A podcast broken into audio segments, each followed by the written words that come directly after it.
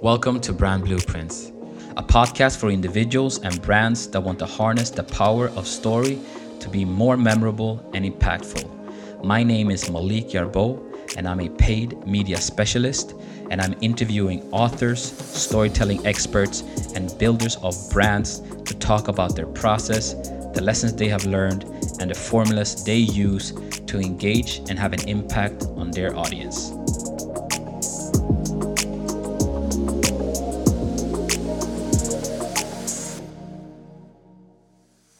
In this episode, we'll cover how to be more persuasive through the power of story with author and sales trainer Mike Adams, who has been a sales and marketing leader with blue chip companies such as Siemens, Nokia, Schlumberger, and Motorola. Some of the subjects we'll cover will be the seven stories that all salespeople should tell, how to use storytelling to earn trust, and the power of getting your client to share their stories with you. We'll cover this and much more.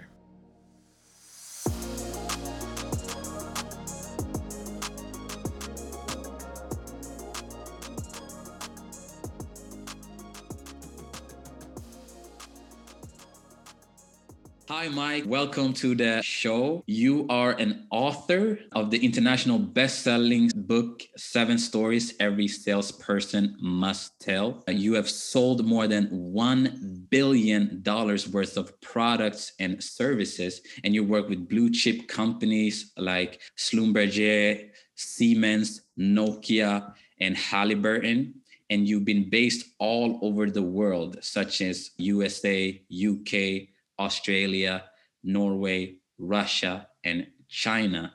So, Mike, tell me, how did you stumble across storytelling? Thanks very much, Malik. It's a delight to be with you and your listeners. It's a little bit of a long story. I see how quickly I can tell this story. I grew up in Tasmania and I, I'm an electrical engineer by training. So, not really communications and storytelling kind of person. But when I moved to the UK, I was a software person, salesperson, and then I had the job of running the marketing team.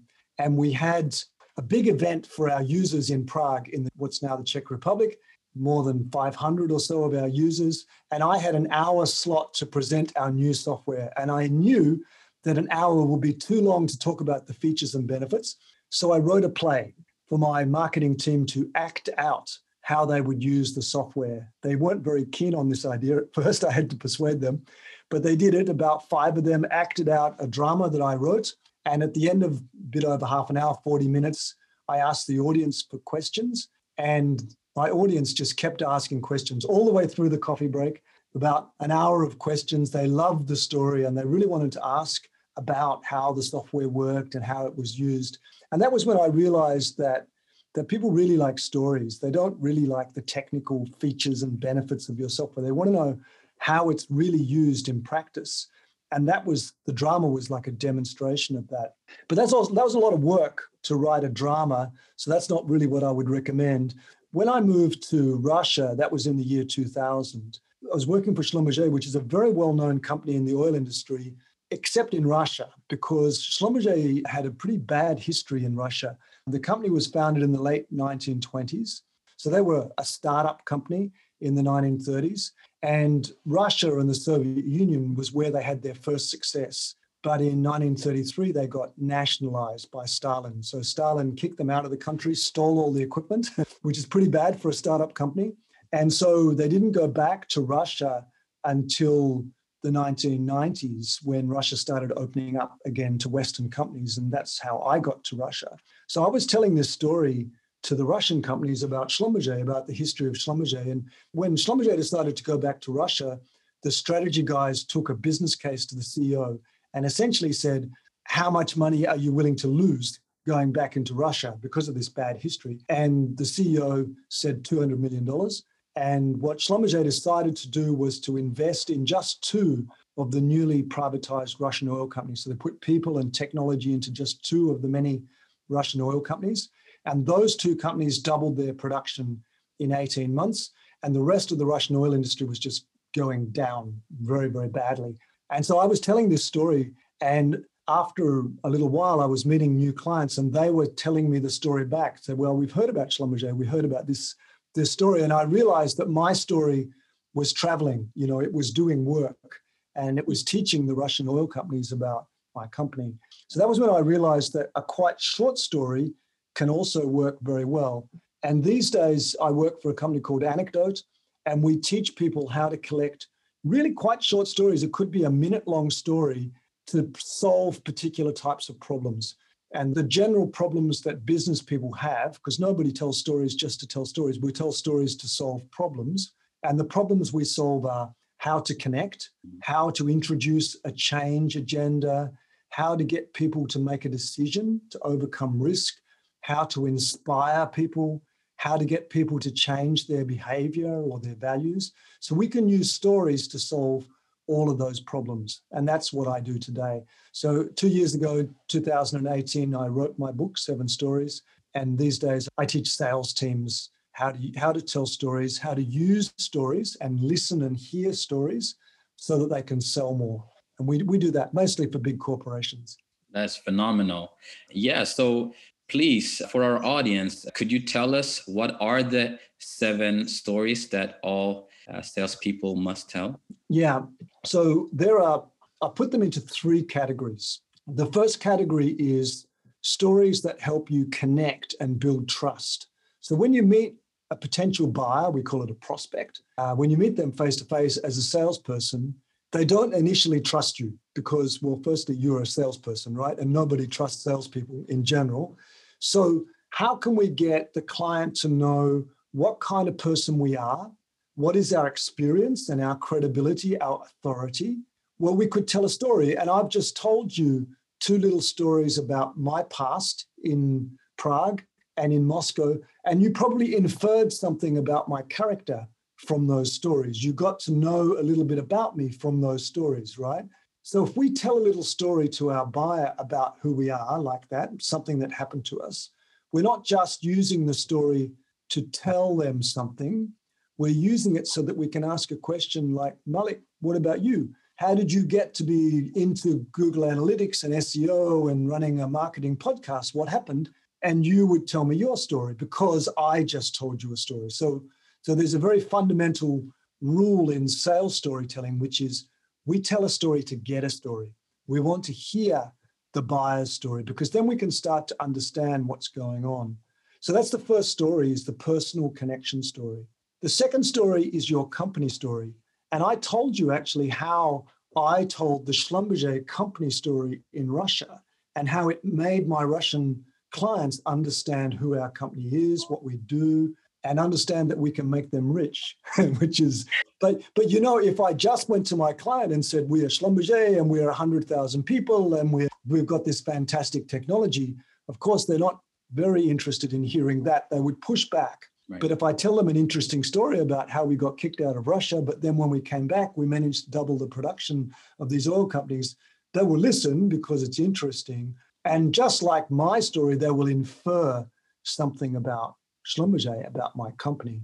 Most salespeople and most marketers, I have to tell you, cannot tell their company story. If you go to a company website, you might find something that says our story, but when you read it, you find it's not a story at all most of those pages that say our story, they might say our company started in 1927, which is when Schlumberger started, but then they make some claims. They say, and now we're the biggest and the best, and we're in New York, Houston, and Paris, and all of these claims, but they don't tell you the journey, how you got there. Right. So it's not a story because a story is a sequence of related events. That's the definition of a story, a sequence of things that actually happened. It's not opinion, it's not claims or assertion. It's mm-hmm. just telling people what happened. That's what a story is. So, the third type of connection story we call the key staff story. And that's a story about other people in your company that mm-hmm. your buyer will need to trust. So, maybe they meet you, but you need to bring in some technical people or you need to bring in your uh, implementation manager or your CEO. If you know the person's story, you can tell their story and the buyer will trust them before they even meet them. And one of the big problems with salespeople is they sell something. I had this often when I was a sales manager. they sell something and the buyer trusts them because they bought that thing from them. But then they continue to service the account. They continue to act like customer support instead of going to sell the next thing because the buyer is always calling them. And that's because they haven't positioned the other people in their company. So the buyer just thinks, I will just call the salesperson each time. And of course, that's not the right way to proceed. So this story about other people in your company is really powerful. If mm. I tell the story about my technical guy and explain what projects he's worked on or she has worked on and why they're such a great person, the buyer will trust them. So those are three stories to connect and build trust. A personal connection story, something that happened to you, a key staff story, and your company story. Then we move into stories to help sell change. So we're our job as salespeople and marketers is to change our clients because if they're not going to change, they're not buying anything, right? Uh, the first uh, most important story is a success story. So mm-hmm. that's the story of another client that succeeded with our services. So we need to tell that story in a special way. We need to tell it from the perspective of that succeeding client, not from our perspective. A lot of marketing people and salespeople think that a case study is a success story, but it isn't. Most case studies are written in a format like situation, what's the problem, what we did to solve it. So, problem solution. The problem with that is the buyer, the, your prospect, cannot see themselves in that story. You have to tell a success story from the perspective of the buyer, which means you have to start with them. You have to tell us who they are. You have to make us care about their problem. And then you tell us how you got engaged and the plan that you work with them together, not just your plan as a vendor. And then the things they didn't want, how you avoided failure, and then success. So it's a particular structure that you should follow. And I think, would you like to hear an example of a success story? Yeah, sure, because it's used so widely in marketing. So that would it, it is. It is. So I'll tell you a success story from anecdote, and then when I've finished, I'll take you back through the steps. Mm. So, one of the world's largest technical consulting companies, global multinational consulting company, US based, the head of organization development, HR, a lady by the name of Kathy, she had just come back from a presentation from the emerging leaders of their company. So they have about 500 of their director level people that might make it to partner or even managing partner, and they put them through a one-year training program. And at the end of that program, they all they come in groups and they present a project to the senior leadership team of the company. And Kathy was coming back from that meeting feeling not very good because the global managing partner had told her that the presentations were terrible, absolutely boring, too much PowerPoint. And what he said was, if that's the way our guys present to our clients, we're in big trouble. That was awful. You have to fix it. Now, she had actually worked a little bit with Anecdote with our company in Southeast Asia the previous year. So she contacted our managing director, Mark Schenk. And Mark said, Well, could I meet you? He happened to be in the US. She said, You have 30 minutes. And he met her in uh, New York.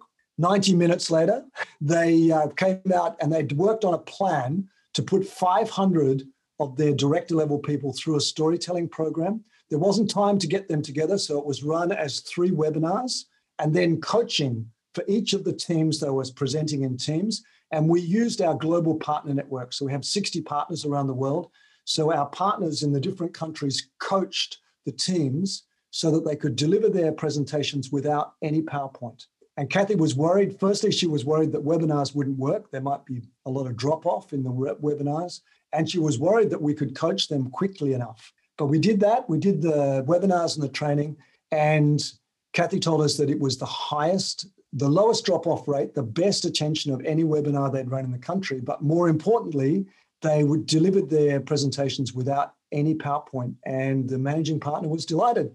And wow. so was Kathy.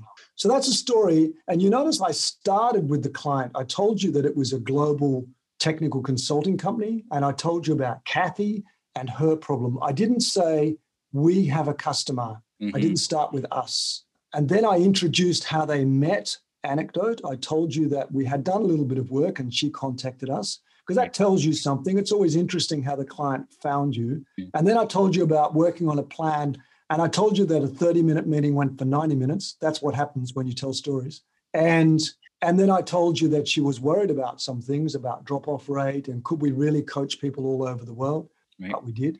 And then she achieved success. So that, that's the structure of a success story. And you can probably hear, Malik, that it sounds quite different from a case study. Yeah, definitely. And it doesn't sound like you're bragging about yourself. No, and you can probably infer some things about anecdote from that story, right? In fact, I will ask you, what what do you infer about our company from that story? Well, that you were very helpful and I think the biggest thing was that you were you had empathy for her problem. So I think that was the biggest thing that you understood her problem. And I think for yes. me as a as a listener, that made me feel confident that anecdote will understand my problem as well. So just imagine I'm average salesperson now, Malik, and I'm going to you and, and you are the head of organization development. And now I'm going to give you the standard sales approach. Malik, we are Anecdote. We're an international storytelling company. We have partners all over the world. We have people in the US and Europe and uh, Asia. And we've been teaching storytelling since 2004, and we're really good at it. We really like to empathize with our clients. How does it sound compared to the success story? It sounds like it's you're building it up to be very expensive, and I don't know what I'm getting. I just know that it's international and worldwide, but I don't know if it's going to be able to help me specifically. See, that's the classic kind of pushing approach of salespeople. Like they try to push how great they are, but yeah. probably the other companies said the same things, right? But the story is is unique. The story yeah. is a unique thing. So that's the success story. We also tell insight stories. So if so a lot of people talk about insight. It's an idea or a product or service that your company has that your client doesn't really quite understand. And because of that, we can't just tell them they need it. We need to explain how we discovered it. We need to tell the story of how we discovered the insight so that they won't push back. Right. The problem with insight is, well, firstly, a lot of people call something insightful when it really isn't. I mean, by definition, insight is something that that's really not very obvious to your client. If it was obvious, it's not insight. so if you're trying to tell your client they don't know something about their business, there's a good chance that they will push back. So you need to teach them how you learnt it. So you need to tell them the journey, the story of how you discovered that insight, which is a story, and then they'll understand it and they won't push back. So this is very also very important for marketers to understand how to position and communicate insight. So that's the next two stories, and the final the final two stories are to help close the deal. Mm. And the first one is value stories, and probably we'll talk a little bit more about value stories. These are stories that tell your prospect how you will behave after they buy. So after you've signed the contract, will you operate ethically? Honestly? Will you fix any problems if you have problems? What kind of service will you give us? So how does the client evaluate that? Well, you can tell them stories about how you might operate. When I joined Siemens, so that was in 2003, I'd been working in technology. I'd been working selling software, and Siemens is a German multinational engineering company, really. And I couldn't really work out how they sold anything when I joined for the first few months because there didn't seem to be any sales culture and our marketing was only brand marketing. There wasn't any local marketing at all. And then I started to notice some of the stories that were being told. And these are stories, interesting value stories. And I'll give you an example. I was actually meeting our country, Australia country CEO here in Melbourne, and he took a phone call and you can tell it was an important phone call because he's the German and he kind of came to attention on the phone, you know, very formal. Answered, put the phone down and said to me, Mike, that was the uh, the premier of our state, Victoria. So that's the political leader of our state. We're responsible for a very important infrastructure project. It's an electricity cable that's going to go under the sea between Victoria and Tasmania, which is where I'm from, 400 kilometers under the sea. And Siemens was delivering the electrical components. And the ship that was bringing the, the big inverter transformers from Germany, where they were made, to Australia, it struck a storm in the Southern Ocean, broke its rudder, and smashed all six of the transformers. And that was the Premier asking me how we are going to fix this problem because obviously the delivery timetable was looking like it was going to be seriously delayed because it takes 18 months to build those transformers. And um, so Albert, the CEO, told me, he said, you know, the um, when that accident happened, the Siemens board in Munich, they had an emergency meeting and they didn't discuss liability or who's going to pay for the new transformers or anything like that. They only discussed how quickly can we make six new transformers. Hmm. And they built them in three months. And the project actually hit its delivery time. Oh. And yeah, so that's a value story, right? The value is delivery. When you sign the contract, you're going to get what you ordered and you're going to get it on time. It's a very powerful story, right? You tell a story like that and the client will understand, okay, these guys are serious, you know, this is this is what you get. And it doesn't have to be that kind of story. In the hospitality industry, they they tell a lot of stories. And often they're stories like, you know, the guest at the hotel left their passport on the front desk and the bellboy took the passport out to the airport and didn't ask for a reward. You know, that's like showing the value of honesty and customer service. Mm-hmm. So it depends what type of company you're in, what type of stories you need to t- not only to tell your clients how you behave, but to tell your own staff and your partners and everyone, this is how we behave. This is how our company operates. A lot of HR departments think that they can just write down their values. You know, we are passionate, you know, we are all those kind of things, and they put them up on big boards in the uh, lobby uh, of the building. And nobody believes that stuff, right?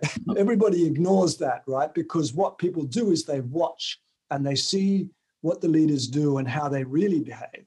And that's how they learn the values. But if you have stories like this, those stories can really help people know how they should behave and they can change the way the culture of your company works. So that's value stories. And the final one is what we call a teaching story or a negotiation story.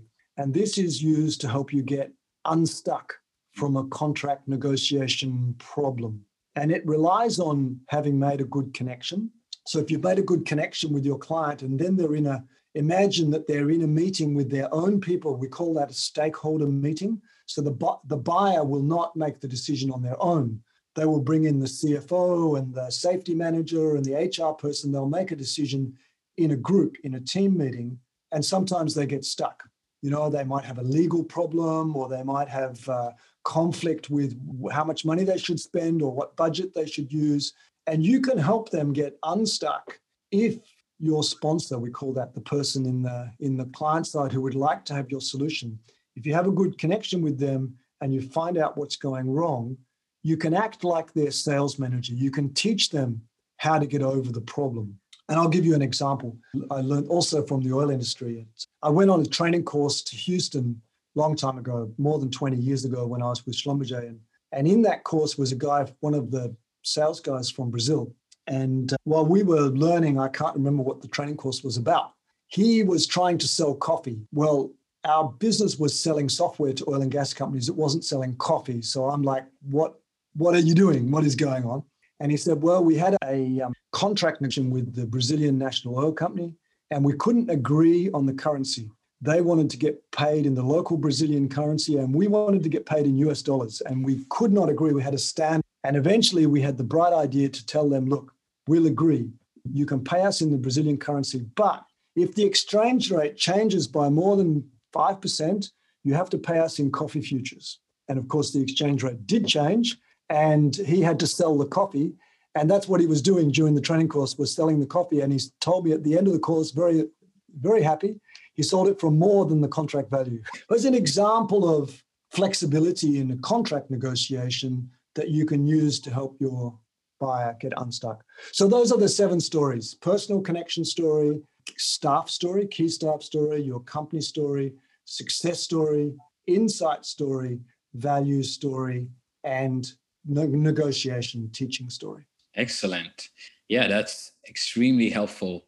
And uh, do you think that these are stories that you don't just have to tell in person, or are these stories that we could also write in for example an email or or tell in a video format or any other format yes what, what we typically do with sales teams is we collect these stories in oral videos so we video people telling the stories preferably the person that the story happened to but we also convert it to text and we will use the we'll use it in a variety of different ways. We could put the story in a proposal. We could, we might often have to anonymize the story sometimes if it's going to go on the website, depending on how confidential it might be. But we definitely can use it in the in the website. Success stories, it's fantastic to actually get your succeeding client to tell their success story on video and put that on the website. And if you do that, you want to have it in that format that I showed you. Get them to tell you about their company and what was the problem, and then how they met you and how you worked on a plan together, and what they didn't want, what they were worried about that might go wrong, and then how they achieved success. Get them to to speak it in that structure.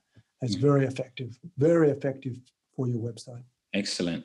And also, there's a lot of marketers that ask me, what is the evidence that storytelling is so effective? So, could you tell me a little bit about the science and what actually happens in the brain when we hear a story? Sure. I'm an electrical engineer, so you know engineers need to know exactly how something works, right? We don't, and we don't like bad explanations. So when I was writing Seven Stories, I got very interested in that question. I mean, the question is I knew stories worked, but why do they work? What exactly is the reason that stories work so well? And I read a lot of books. You can see a lot of books behind me, and a lot of storytelling books. And there's almost always the first chapter is something about the science of storytelling. And almost always it's like rubbish, in my opinion. It doesn't explain at all why stories work. They'll talk about the amygdala and chemicals in the brain. And I got very interested in the new part of our brain, which is which is called the neocortex. If you hold your two fists in front of you, that's about the size of your neocortex, and it's it's in two halves, and it's all wrinkly like that. And the neocortex is the it, it stands for for it, the Latin neo is new, and cortex means bark. It's like a sort of a shell on the outside of the brain. It's in evolutionary terms, it's the newest part of our brain. All mammals have a neocortex. And it's very interesting structure. If you were to open it out and lay it flat, it's like a sheet of neurons, sheet of nerve cells, about two millimeters thick and about the size of a dinner napkin or a tea towel if you're from England. So yeah, about this big. Mm. And all of our senses are connected from inside, from our spinal cord. All of our senses come up and they connect in various parts of the neocortex and they're cross connected. So all our senses are cross connected in the neocortex. And what it's doing is doing a very interesting thing. And not many people know this. What the neocortex is doing is it's predicting its inputs. So it's trying to predict what it will see next, what it will hear next, how it will move, and how it will feel. When you were in primary school, you were probably taught that you have five senses, but really you have eight you have eight sensory groups. So the ones that you learnt in school, like vision, hearing, smell, taste, touch, it's the five. But you also have the sense of body movement, is called proprioception. So your sense of where your body is in space. You have a sense of balance, which is called the vestibular system, and it's how your body knows whether your head is moving and how your head is moving in space. And most importantly, you have a, an internal body sense, which is called interoception. And that's the sense of your heartbeat and your guts and your sense of arousal. Everything that you feel from inside your body is internal body sense. All eight of your senses come up into the neocortex and they cross connect. So when you hear a story, what your neocortex is trying to do is it's trying to predict what will happen next. And your neocortex was probably predicting I was going to say the word next. So if I start a story and I say that in 1996, when I moved to Norway for my first sales job, you're going, okay, good. What's going to happen next? So, as a listener, you're trying to predict what's going next. Now, if you've been to Norway and you've been to Stavanger, and I know you have, you'll be imagining Stavanger. Yeah, Mike was in Stavanger. So then I start to tell you the story, and you're trying to guess. You're trying to guess what's happening next in the story. And stories, one of the features of good stories is they're hard to guess. Good stories are unpredictable. They keep the listener guessing. Even though I'm telling you the story and you're hearing it with your ears, because your neocortex is cross connected, you can also visualize, you can imagine yourself there. And if I'm moving and making some decision in the story, you can imagine yourself moving. And most importantly, you can also imagine how I feel. from the story because interoception, the body sense, is also connected to the neocortex. So if I have to make a decision, you will imagine yourself making that decision and you'll imagine how you would feel. And from that, I can pass feelings. So we say that a story is fact and context wrapped in emotion, so delivered with emotion, right? I'll give you an example of how emotion works in story. This is actually a story from one of my clients. I asked them to think about a time when they had helped. And he told me about going to the beach with his daughter when she was only about three years old. She was learning to swim. And this was in Sydney. So you might imagine Sydney now. I told you where it is. And he was in about waist deep water at the beach, and the water wasn't very clear. So he was watching his daughter very carefully, and she was just in front of him, swimming towards him. And he felt something touch his leg. And he quickly looked at his daughter and he decided it, it couldn't have been her. She didn't touch him. So then he just reached down in the water beside his leg, and on the, on the sand was a boy drowning. And he pulled the boy up, and he was not conscious, grabbed his daughter, and carried them quickly to the beach. And as he got to the beach, he stood the boy up and he started breathing. And then the boy's mother rushed up and said, Oh, there you are. And she grabbed him and took him away before Nick, the guy telling the story, could explain to her what had happened. Now, you probably felt some emotion from that story. And if you have children, most likely you did, right? But I didn't tell you any emotion words. I didn't say uh, she was scared or Nick was surprised or he was worried. I didn't give you any emotion words. But from the context, you imagine yourself as Nick, you imagine yourself with your daughter, even if you don't have a daughter, swimming, and then you imagine something touching you. What is it? Is a shark? I don't know. And then you imagine the whole thing. And from that, you feel the emotion of that story. And that's how stories work. They work because we can imagine ourselves as the character in the story.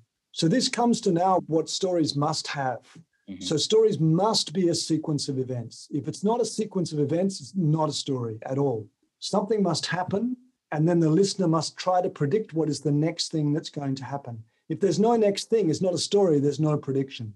Stories should have a character, usually a human character, not always, but we should have a character because we want the listener to imagine themselves as that character. So that's why we need a character in our story. There should be a surprise. There should be some kind of surprise. Otherwise, it's a boring story. We, we need to be guessing what's going to happen next. Stories should happen in a time and place. It's not an event if it's not at a place in a specific time. So we need to say when and where it happened. And finally, business stories have to make a point, they have to be relevant. Otherwise, it could be interesting story, but time wasting. And people often ask me, you know, there's some people who don't like stories. And the answer is no, everybody likes stories. Hmm. But important business people like CEOs or CFOs, they don't like their time wasted. So they only want to hear a story if it's relevant. And the safest way to make sure they listen is to say something like, I would like to make a point about the importance of emotion in stories. And then I would tell that story and say, so you see, you don't even have to say emotion words, you can still feel an emotion from a story. So we call that a relevance statement. So the story is, re- is relevant to the conversation. And I told you how it's relevant at the beginning. So, five things sequence of events, time and place, character, surprise, and makes a business point. It's a relevant business point.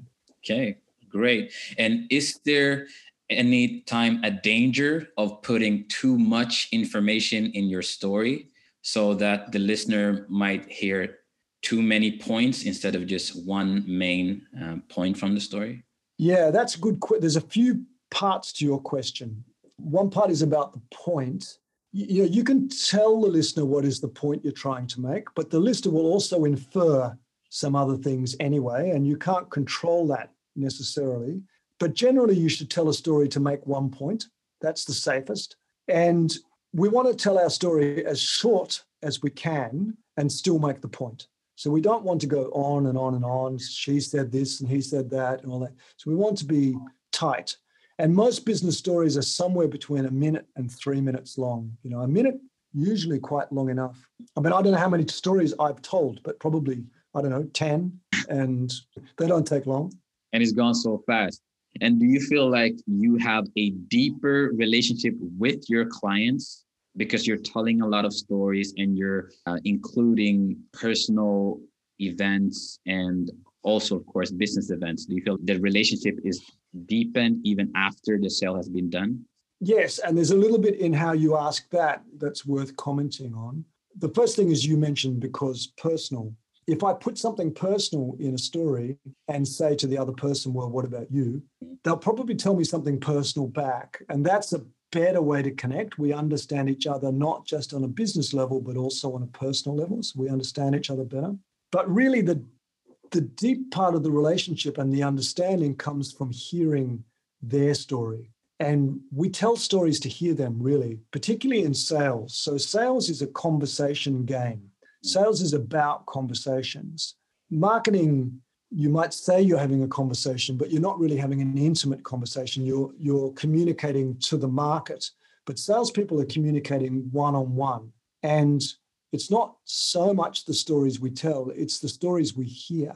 And the skill that we teach, we call it story listening. And story listening means asking the type of question that will get the client to tell us a story. So, for example, if the client says something like, customer service is our number one priority, that's not a story, that's a statement. In fact, it could be an opinion, it's an assertion, right? So, a lot of salespeople would just accept that. But what does it mean? What, what does it mean customer service is your number one priority? Now, if I ask the client, what does it mean? They're probably going to be irritated.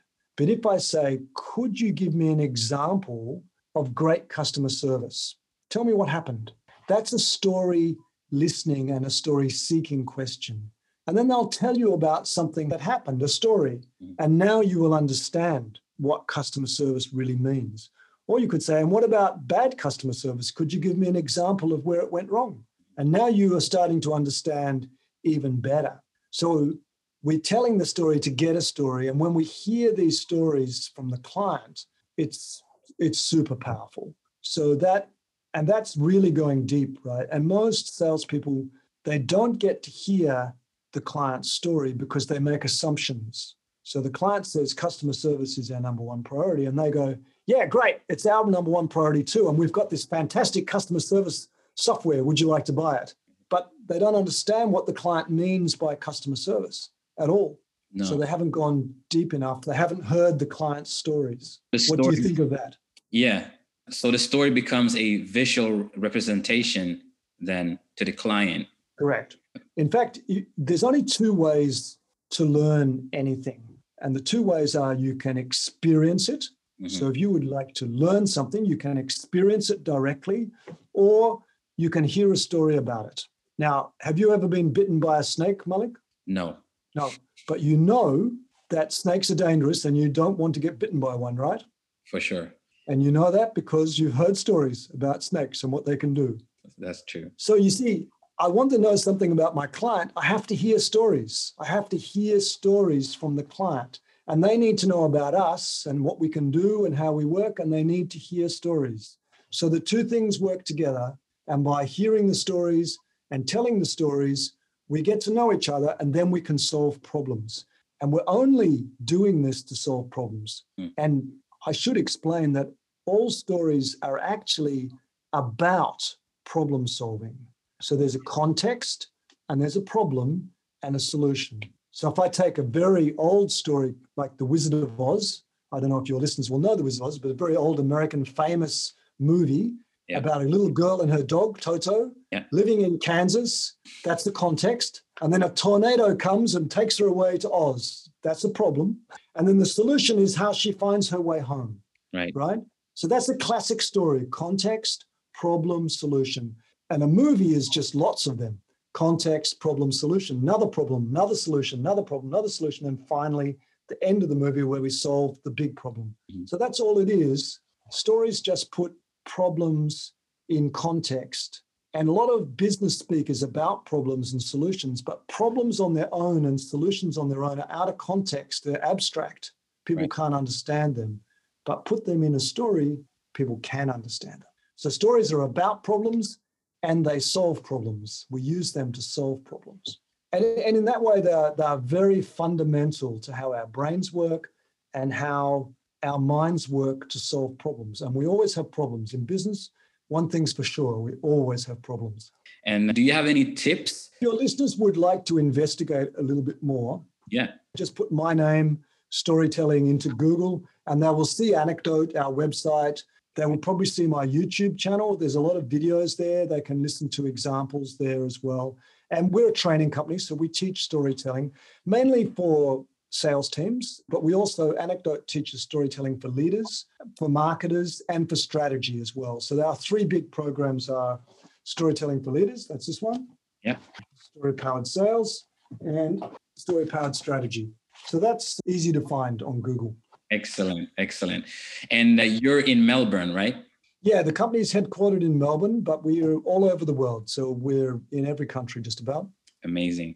Okay, well, thank you so much for this uh, conversation, Mike. Uh, it's been uh, truly amazing and hope to hear from you soon. Thank you.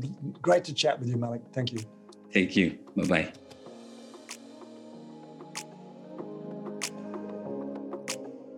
Thank you for listening to the Brand Blueprints podcast.